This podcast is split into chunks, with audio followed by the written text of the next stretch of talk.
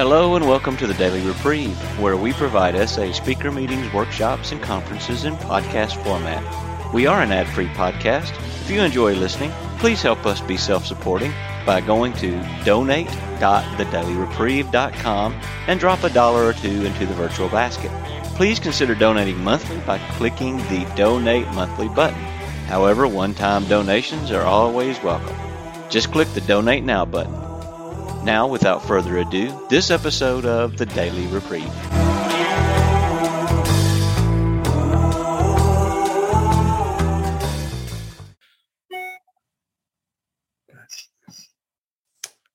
All right, I just want to thank everybody for being here tonight, helping me stay sober one more day. I'd like to start out with the set aside prayer.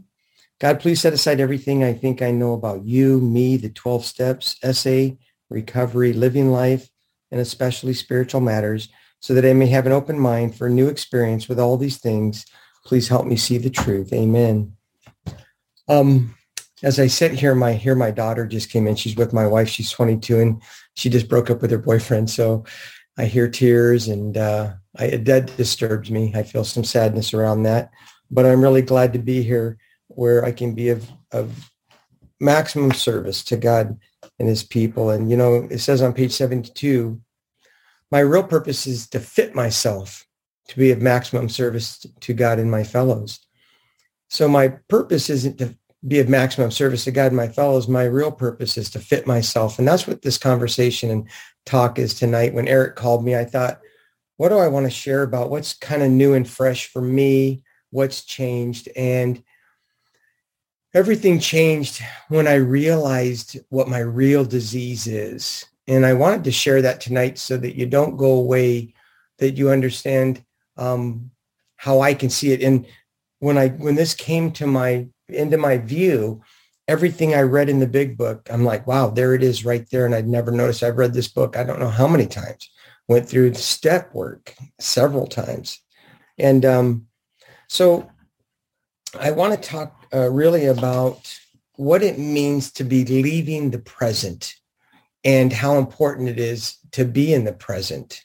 I, I think it would be helpful though to go through and to, you know, we, we come step one pretty much shows us our disease that I have a physical ailment, that if I take any lust whatsoever into my body, something happens. And the obsession for me is immediate. I may not be in seven years into this, may not feel it exactly in that moment, but the next day I'm like, whoa, what happened here? Why am I all of a sudden starting to go, oh, well, you took a drink. So that's the physical side.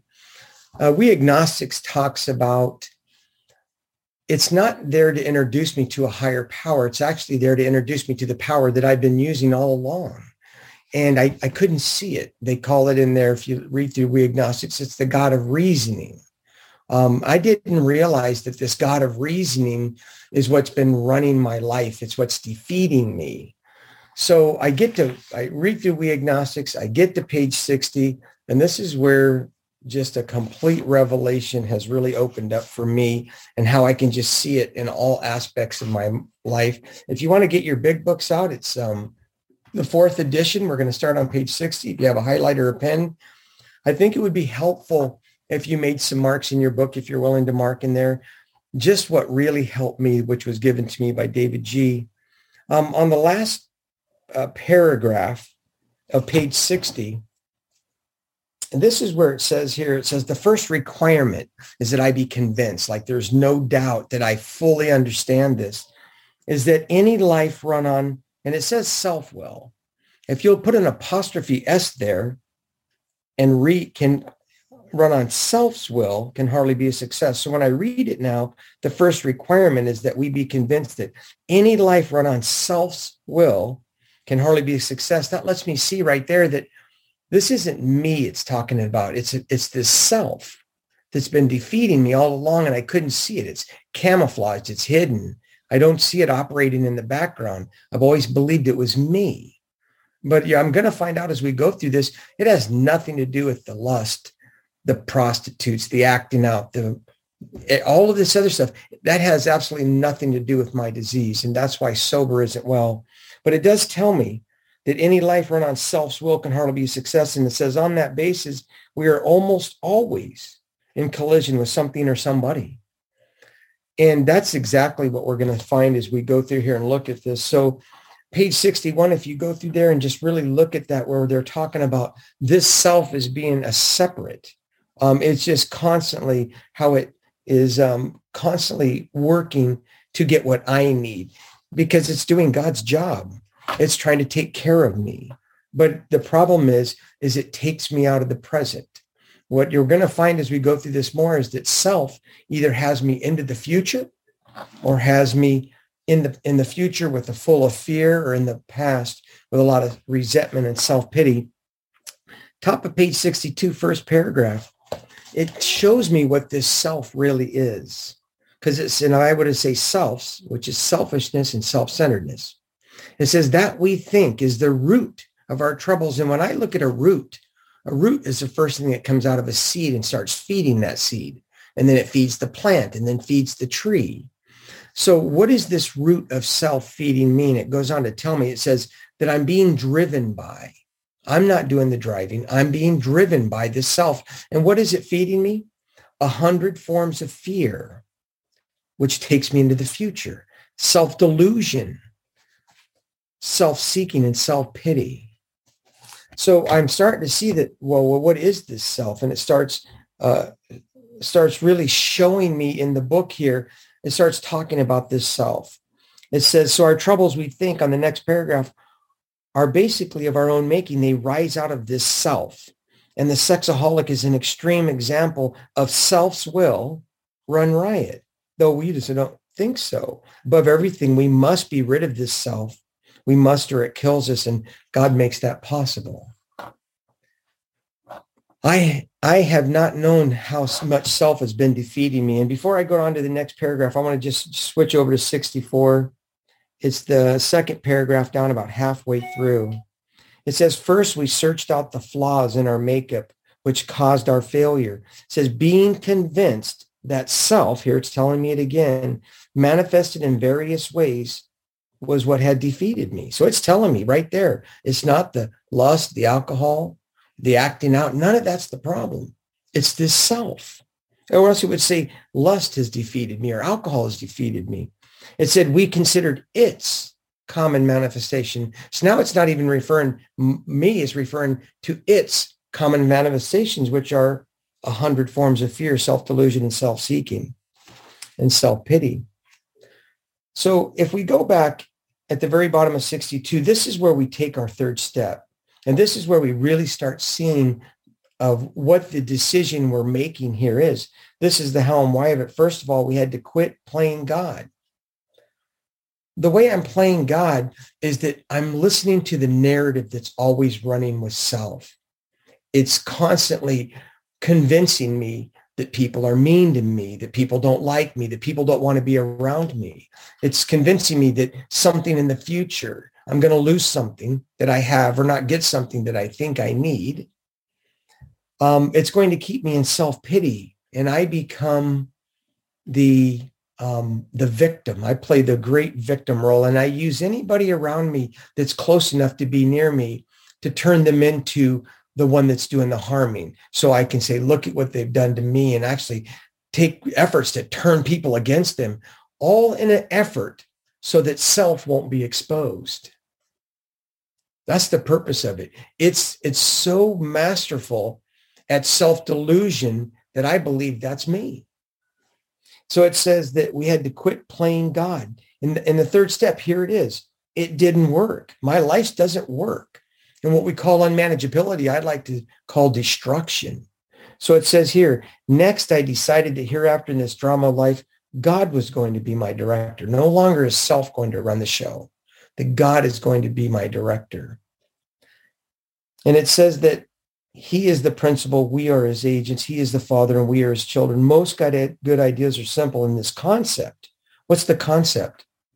That I'm not going to be reacting and, and acting upon the narrative that self is running, that I'm going to just let God have that place. I'm going to ask God to surrender it. So this concept was a keystone of a new and triumphant arch through which we passed to freedom. It says at the next top of the page, when we sincerely took such a position, Step three, which means I made a decision that God's going to run my life. All sorts of remarkable things followed. We have a new employer, being all powerful. He provided now what I need if we kept close to him, which means that I'm not back to listening to the self, the narrative, getting all tangled up and performed his work well, which means when I'm in the present, God is running my life. I feel peace and serenity. The natural outpouring of that is to be of service to other and be used by God. we drop down, it says in a couple sentences, as I felt new power flow in. That's what happens when I disconnect from self. I'm immediately connected to the sunlight, to the power, to God. And I feel new power flowing in. I enjoy peace of mind because I have peace and serenity. I'm not listening to the insanity of the self. It says, and I discover I can face life successfully because I'm not running my life anymore. Now I get to go along and allow God to run my life, have the hand of God take care of me. And this is the beautiful one right here. And this is the one that I become most sensitive to. And I become conscious of his presence. And as we begin, I begin to lose my fear of today, tomorrow, and the hereafter because we were reborn. When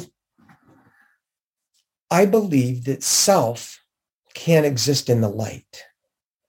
It can't exist in that truth.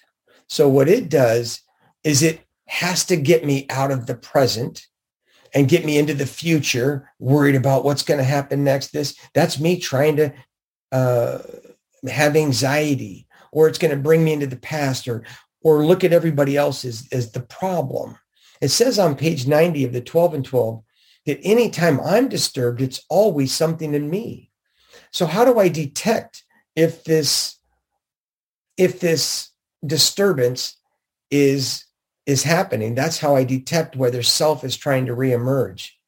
The minute that I listen to the narrative or that I leave the present, I'm isolated and walking alone again. I'm back in darkness. I'm not with other other fellows in the fellowship. I'm by myself trying to run the show again. And that's the immediate insanity that I go back into. And that's where I'm living in self-centered fear. But when I go to the present, don't listen to the narrative, I'm living in God-centered love. Step two becomes a reality. I have been restored to sanity. It says on page 84, um, after at the bottom of the 10th step, it says that and we have ceased fighting anything or anyone, even self or lust or alcohol, for by this time sanity will have returned. That's how that's the difference between insanity or san or, or the sanity is when I'm connected into the present. Now, the longer I'm there and enjoying God's presence, man, I know when I get wrapped up in something that self is feeding me, because I feel this this uncomfortableness in my body. And I'm like, God, what's going on? Well, I'm disconnected from God. So as I start that process of I make a decision to turn my will and my life over to the care of God, the way I have found that's only possible is to continue into the work of steps four through nine. And if you read the top of, because uh, it does say this, as we as we take our third step prayer, what does it say when we look in the middle of 63? It says, God, I offer myself or this self to thee. It doesn't say I offer my lust. It doesn't say I offer my alcohol or drugs. Right there, it tells me the third step. What is the real problem that I'm offering? When you look up the word offer, it means to sacrifice. I have to be willing because my higher power is a perfect gentleman and will not come in and override my free will. So I have to be willing to offer that up and to allow God's power, God makes that possible because it tells me to do with me, to build with me and do with me as thou wilt. That's scary. When I first came in this program, I thought, whoa, I don't know what that means or looks like. It says, next thing, relieve me of the bondage of self. That's what I'm asking for. So I'm asking for this self to be taken away. So I, it, in the bottom of that page, it says, but this was only a beginning. It means it this is the only the beginning. Once I make that decision, I have to keep going further. And at the top of page 64, it tells us that though our decision, it's, it's on the first line there, though our decision, which is to quit playing God, to quit listening to the narrative and to watch that and to stay connected and to pray was a vital and crucial step, but it could have little permanent effect unless at once followed by a strenuous effort to face and be rid of the things where in ourselves, this self, which had been blocking us. So what's been blocking me? This self all along has been blocking me, trying to keep me out of the present. It can't stand the light. Resentment is the number one offender. And it tells me on page 66, that first full paragraph is what we call the death threat paragraph. And it tells me about halfway through that for when harboring such feelings, which are resentments, which means that self is reemerged, that I'm somehow tangled up listening to what I'm believing that the other person is the problem. And remember, a resentment is usually from an expectation, and an expectation is a resentment that is forming because I have some expectation of everybody else, like the actor, to benefit me because now I'm taking care of them. I'm doing God's job again. And they need to do what I need them to do so I'm okay. Doesn't work. Five minutes. Thank you. So it says that for when harboring such feelings as resentment, we shut ourselves off from the sunlight of the spirit. There it is. That's the present where I need to be. The insanity tells me if I'm shut off, I'm taken out of the present, what happens next? Well, I need to medicate because I'm suffering. When I'm not in the present, I'm in a constant state of suffering. It says that the insanity of lust returns and I drink again. I act out. And with us to drink is to die. When I'm when I'm sober and not in the present, I'm just suffering. And all those people around me are suffering from this invisible beam of self that's making them sick. When I go into the present, into the light, and God runs my life, now there's this fountain that's actually a healing fountain. And so I have to work steps four through nine, the spiritual program of action to remove the blockers. And working those steps is, shows me what self looks like. So when I get to step 10, and it says on page 84 that we continue to watch for what? For selfishness, dishonesty, resentment, and fear. Why? Because those are the manifestations of self. It doesn't say to continue to watch for lust and temptations. It says continue to watch for selfishness, dishonesty, resentment, and fear. And it gives us four instructions. We ask God at once to remove them. We discuss them with someone immediately. We make amends quickly if we've harmed anyone. And then we resolutely turn our thoughts to someone we can help. Steps four and nine right there in a nutshell. Then we continue to work 10, 11, and 12 daily because that's what helps us live in a fit. That's what helps me be fit spiritually. And so we see that the problem has been removed. The problem has never been alcohol or a lack of faith in God or any of that. Time I'm okay. The problem has always been a lack of power. And the reason I have a lack of power is because self is always in the background giving me some narration that everybody else is the pro everybody else is the problem. I'll tell you, I just did another four step on this whole self concept. And I was I was writing out some things that my first one was years ago and I was rewriting them out and oh the office staff I, you know, they hated me. They didn't want me to be around. And, you know, I asked these questions about self. I want people to, I want to be friends. I want people to want me to be around and be their friends. And so there's a bunch of questions that we ask as we do that third column. And right when I was writing all this out about this, I thought, oh my God, those people, and it just hit me. I am the one that doesn't like me. I'm the one that hates me. It's not them. It's this self. And it just came so clear to me. I thought, they never felt like that. And I see how I use people in our fellowship to be pawns early on to so that I could say, see what they're doing to me and making and me. I was the victim. It's just self has destroyed my life. And so I have to continue to watch so that as it reemerges, I can see that I'm getting very sick again. Um, if I'm to the point where I'm lusting, I am so far down that road. Like normally, you know, I'll, I'll get upset about something Well, if if my wife is unwell or says something or somebody as I'm upset, I got one choice. Pray for that person. Or I listen to self and go into the wheels of turning and wind up um, out of the present, start in suffering, and then I'll start getting into control, trying to control things. I'll get into self-pity. I can get into, you know, scorekeeping and see what they're doing to me. And then if I stay in there long enough, lust will come with a silver platter and say, here, this will relieve you. Self will come and say, this is what will help you. And if I am so far gone in self, it will sound like a great idea because the most natural thing as a sexaholic for me to do is to drink in lust. Um, so long before I get to where I'm lusting, I, I have to do a daily spot check inventory by staying connected to see if self is reemerging. And if I can do that and stay connected, it's amazing how I, I heard this quote this morning. Uh, it was beautiful. And I'd like to just read it. It's amazing how everything changes to where people aren't the problem that they, I can see that they're just, it says, um, uh, let's see. Nope, I got didn't get that. Oh well, I can't see it now. Here it is, right here. I'll, I'll quit here. Anything anyone says or does is an expression of love or a call for love. And either way, both deserve a loving response.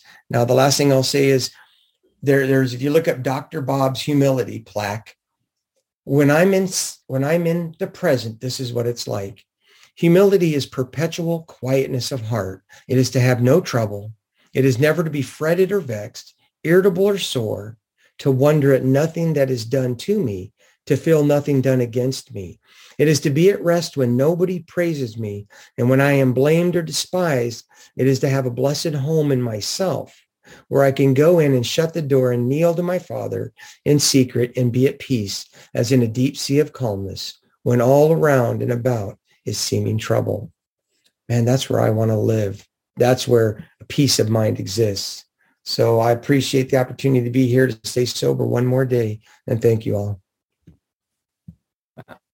Thanks, Dennis. Thank, thank you, Dennis. so much, Dennis. That is wonderful. Thank you, Dennis. Um, we're going to uh, start uh, with questions and comments. So uh, first I'll read the preamble. In participation, we avoid topics that can lead to dissension or distraction. We also avoid explicit sexual descriptions and sexually abusive language.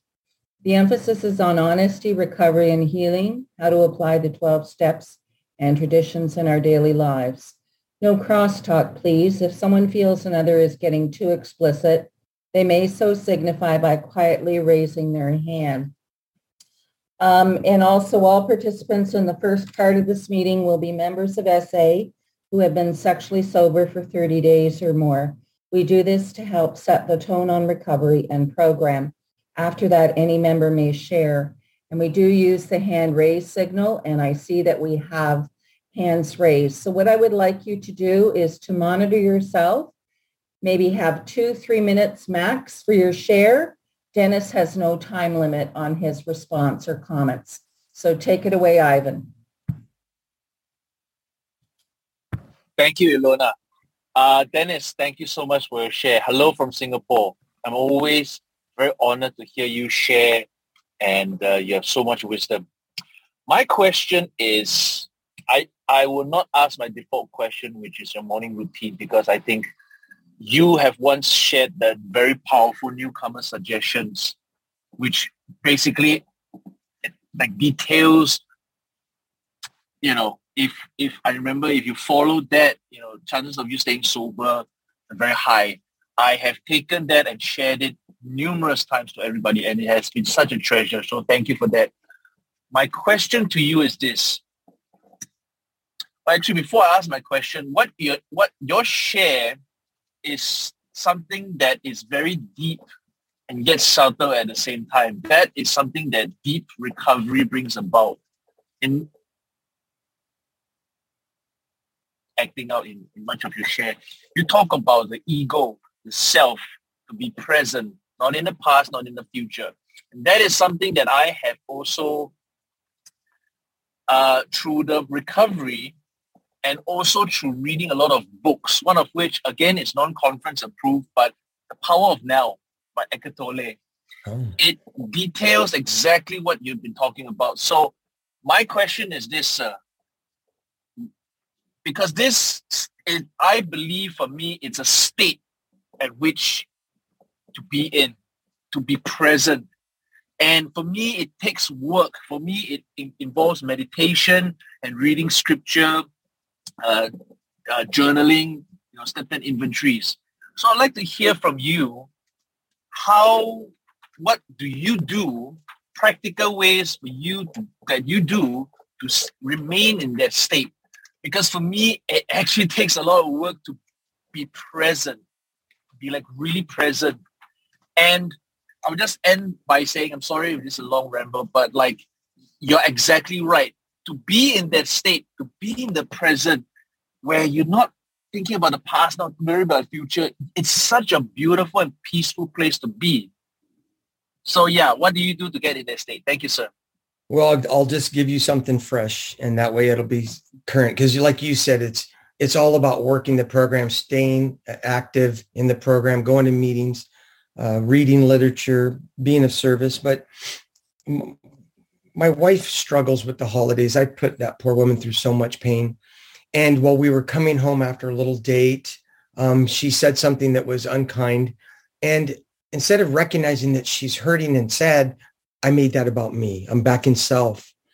And one of the things that I did, instead of going to God immediately and praying for her, the thought came to mind that I would play download and, and add this video game that I used to play a lot of online gaming. And to me, it's like a drug. I mean, it's just absolutely a drug. And the minute I connected to it, I was like, and the next day, um, I felt so much discomfort. And I thought, God, what's going on? Because we were okay now. But I didn't realize that I opened up a door to medicate. And lust hadn't came in yet, right? Because it's coming. But what, what the feeling I felt was, man, I don't feel God's presence right now. I'm disconnected from God. That's what the awareness is, is it's beautiful when I'm connected there and it's more recognizable when I'm not. And I immediately thought, oh, I know what I need to do. As much as I love play, I went and did, and uh, what do you uninstalled that the minute I uninstalled that, I was back. So for me, it's like, what am I willing to sacrifice right now that's keeping me from that connection? And if you pray, God will show you. And it's probably what he shows me is something I don't want to see sometimes. But for me, it's like every time I sacrifice something for God or for me, I get more of God out of it. So I think that was what I would say that because self tries to reemerge every day um, and it just depends on how much am I working this program. And it's not about doing more of something. It's about surrender. It's about really, it's just about becoming aware when I'm getting tangled up. And the best way to do is, is for me is there's a, when I'm disturbed, self is reemerging. And the tools that we learn in four through nine are beautiful. And I get to pray for the people. And that's the one that sometimes I don't want to in that moment when I feel hurt because I'm back in self.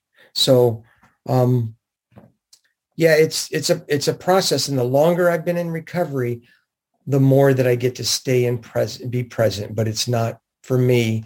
Self is the disease, and I'm not cured of it. But I have tools now that I don't have to stay in it. Thank you, brother. I, am good seeing you, Ivan. Thank Love you, Dennis. God bless you. That was beautiful. God bless yeah? you too. Yeah. Shivam? I'm sorry, go ahead. That's um, that's for me to say.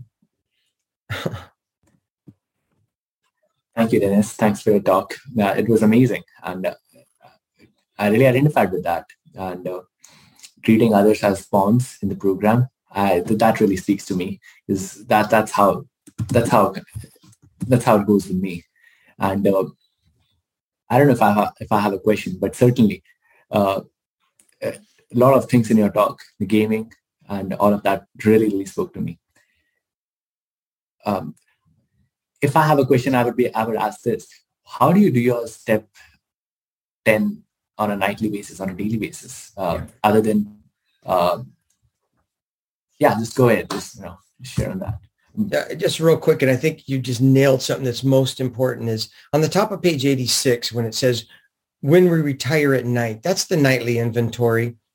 Um, and that's not when I get ready to get in bed. It's too late. I'm too tired. Normally I'm in bed by nine and sleep. So I'm, I'm past my bedtime here, but it says we constructively review, not destructively.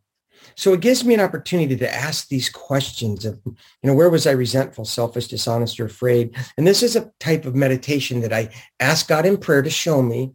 And in meditation, I listen to God's answer. And when I answer those questions every night, what's amazing is I go through my day during the day. Those are so ingrained in me from doing it for so long and sending them out every night.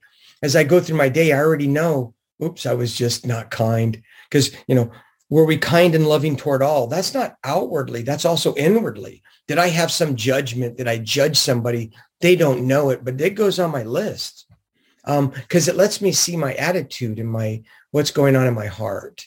So that that's a beautiful thing to do is find somebody, send that to them every night, your sponsor preferably. That way they can kind of see where you're at. But it really lets me see to do the spot check inventory on 10 to see if self is reemerging because that's really the that's my disease. The minute I'm I'm back connected to it is I'm back in my insanity.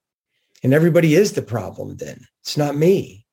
And that's why on my on my big book early on, the guy told me I didn't really understand it that much, but he said, you know, it's not them, Dennis. And I wrote that on my big book early on. It's not them. They're not the problem. If they're the problem, there's no solution. Thank you, Shivam. Thank you. Uh, just like sexaholic, I will be really brief. Uh, Dennis, thank you very much for your sharing. Thank you very much for your help. You also support for me from sovereignty several times. You helped me several times. And I love this message you said just now today that the problem will never disappear because the problem is not a loss. The problem is me, myself and all the character defects are manifestation of myself. This is why I have to work on them. I have to do inventory. I love this message. Thank you very much. Thank you, brother. I appreciate that. Yeah. Um, yeah. Hi, my name is uh, Eric. I'm sexaholic. Um, yeah. Thanks, uh, Dennis, for uh, for being with us uh, for a second time after a year. And uh, I think next time we, the interval should be shorter because uh, I think uh, listening to your story is always uh, so good. Um, um, I, have a request uh, whether whether your shares can be slower because the density of what you're saying is so incredible that it, it's hard to follow uh, um, every word. But it's recorded, so I can listen again. So thanks very much. It's it's so inspiring. Um, and also the topic of today, I like that uh, very much what you brought in. And I, I have a, a critical question uh, there where I struggle. Um, my profession is um, I'm, I'm working in the creative, creative industry. I have to sort of um, invent things with my mind. It means that I have to sort of um, live in the future professionally in a way. I have to have uh, developed sort of expectations of how people will react, react to my uh, what I'm designing or have to sort of imagine how they will, um, what they are looking for, all those kind of things. And um, it's surrounded with fear. I see that. Um, and as you say, expectation is a resentment in the forming or something like that you said, which is very inspiring mm-hmm. to me. And, um, but so I struggle with the thought, well, am I in, am I in the wrong profession? Doesn't my profession make me live too much in a wrong place? Um, and so my question is, how? What is your advice, or how do you look at how to deal in a healthy way with expectations or planning just on a functional level? And how do I sort of see the difference between healthy ways of living in the future and unhealthy living ways of in the future? That's my question. Thanks. Yeah, thank you for that. I mean, there is a healthy fear if I walk up to the edge of a cliff and I feel like, whoo, that's healthy fear. Um, but and I've been exactly where you're at. I think the difference is is if self is bringing me into the future about what I need to get done, I'm full of anxiety and I'm really short circuited. I used to have to go do um, some very big negotiations with people that were very high powered, high paid people that were going to be on the other side of the table with me. I was not at their level at all. And when I would go into those uh, situations, if I had fear, I could just call myself and say, God, I'll just take the next step and leave the results up to you. If I went in with this anxiety, man, I, I, I can't think straight. I get confused. But if I go in being in the present, you know, I do have to prepare for those, like my part of the things. But if I go in and I give that to God, what the difference is, is the intuitive thinking, the creativity is off the charts. I mean, it's stuff that I know when God's running the show. It's amazing how the stuff that comes out of me, I know is straight up from God. So being able to recognize my need for God in those moments especially if I, like you say, I have a, you have a big project to just take that moment, go into the present and say, God, I'm just going to give this all to you and just let it just like sink in and then just start the process of whatever you got to do, relying upon God. And it's amazing how when he shows up, it's, it's just crazy. Um, and then people will come and go, whoa, that's some of the best work you've ever done. Or they'll, you know, and, and I know where that comes from. It definitely comes from God. So I think that would be the difference, at least if I understand your question, that I've experienced um, being in self. A lot of times the outcome was mediocre or less. Um, but when I did it going in centered and allowing God to have complete control, man, what sometimes comes out was just like, you know, amazing. And even I'm like, oh, wow, where did that come from? Well, I know where it comes from. I think it, that the natural gifting that God has designed you. So I think when self is taken out of the picture, we're exactly as God has intended and designed us to be. We're already made how we're to be and the gifting that we have. And then we just get to rely on God on, on the outcome. If it's terrible, then that's God's will. And he, maybe he's closing the door to move me into something else. I just have to be willing to go along for that ride without resisting and trying to take back over the control. I, there's a story about a circus performer, the difference between faith and trust. And everybody watches the guy 50 feet off. There's no nets, no things, and he's going to push a wheelbarrow across the rope. And everybody's like, oh, but they have faith he's going to make it. They don't really think he's going to fall. But trust comes in. Am I willing to climb up there and get in that wheelbarrow and let him push me across? No. So when God shuts a door on me that I'm thinking, no, God, this is what I'm wanting. Why is this closing? If I'll just get in that wheelbarrow, center myself, get back in, go to God, where he's taking me when that door opens, I'm like, oh, he would have never had this gift for me if this door hadn't closed, if I stayed where I was at. And many times God has moved me and I didn't get angry and like fight it. I just go with it. And and the God has always moved me into a better place, financially, educate everything. Every time He's moved me, it's always been right where He needs me or wants me, because that's my purpose is to fit myself, but then to just be like, okay, God, where do you want to take me today, and what's you know what's going on, and to trust Him. And that's that's I would say my answer. Mm-hmm. Thank you, Dennis. That's very encouraging. Thank you. And thank you for telling me about, I'll try on the next time to slow down because I have asked speakers that same thing. So I didn't realize I was doing that, but thank you for sharing that with me. I appreciate that. Yes. Thank you so much, Dennis. And I, my hand it, it was writing as rapidly as I could. Uh, I'm not, I don't take shorthand or do anything like that, but I appreciate uh, your share. Um, my question to you is, I'm currently uh, experiencing some family of origin stuff. Mm-hmm. And um, even uh, as, as recent as this morning, I was out for breakfast with my husband and I started discussing my younger sister. And my younger sister lives in another country. We don't speak to each other. We the last time we saw each other was at my father's funeral six years ago.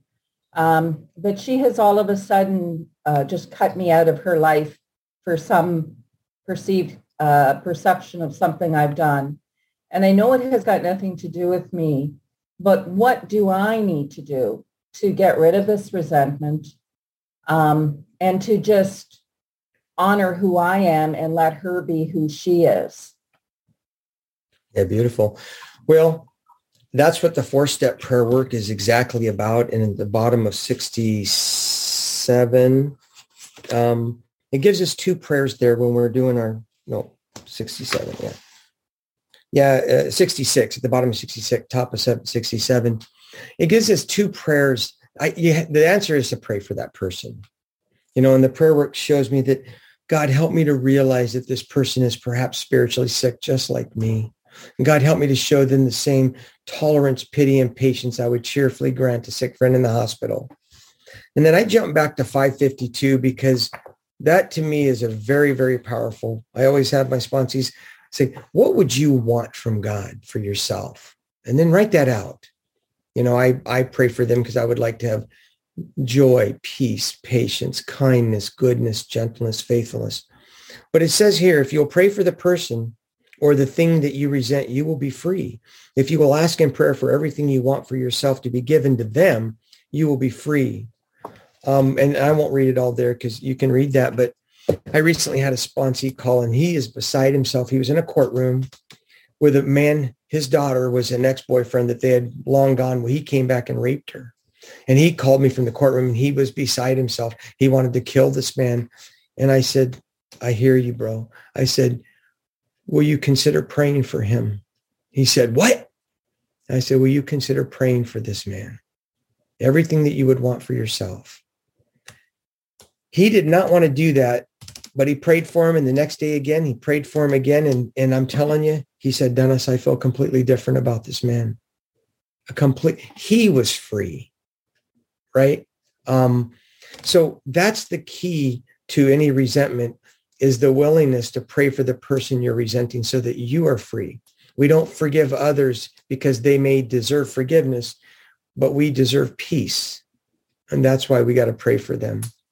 So I think that would be my answer for that is that, you know, I, when I get around family and they want to bring up controversial topics, especially with everything that's going on, like my brother had my mom in tears and I was next in line. He called me and, well, did you know this is not true? And I said, and all I said to him, because he told me to look up on this uh, website and you can see that this isn't true. I looked it up and it was exactly opposite of what he was saying. And I said to him, man, Jimmy, thank you for sharing that. That's all I say to people when they want to bring up politics or this or what's going on outside issues. I say, hey, well, thank you for sharing that. I say, hey, did you ever get that new blah, blah, blah? And he's like, oh, yeah, change the subject.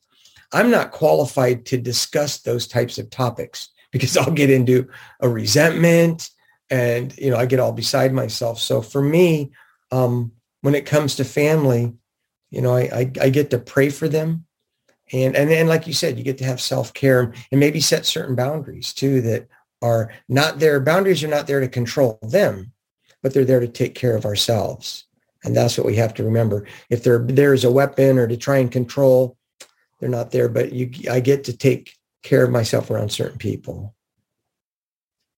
Thanks dennis. Um, are you able to stay a few minutes in the parking lot? Because we have a couple of hands raised. You bet. I sure can. Okay terrific all right, that's all the time we have for sharing, um, but please. I would like to thank you for listening to this episode of the Daily Reprieve, the best source for experience, strength, and hope for SA members. Please subscribe to this podcast to be alerted of new episodes. Please show your support by donating to the Daily Reprieve by going to donate.thedailyreprieve.com and choosing either monthly donations or a one-time donation by clicking Donate Now. Thank you for listening and stay tuned for the next episode of The Daily Reprieve.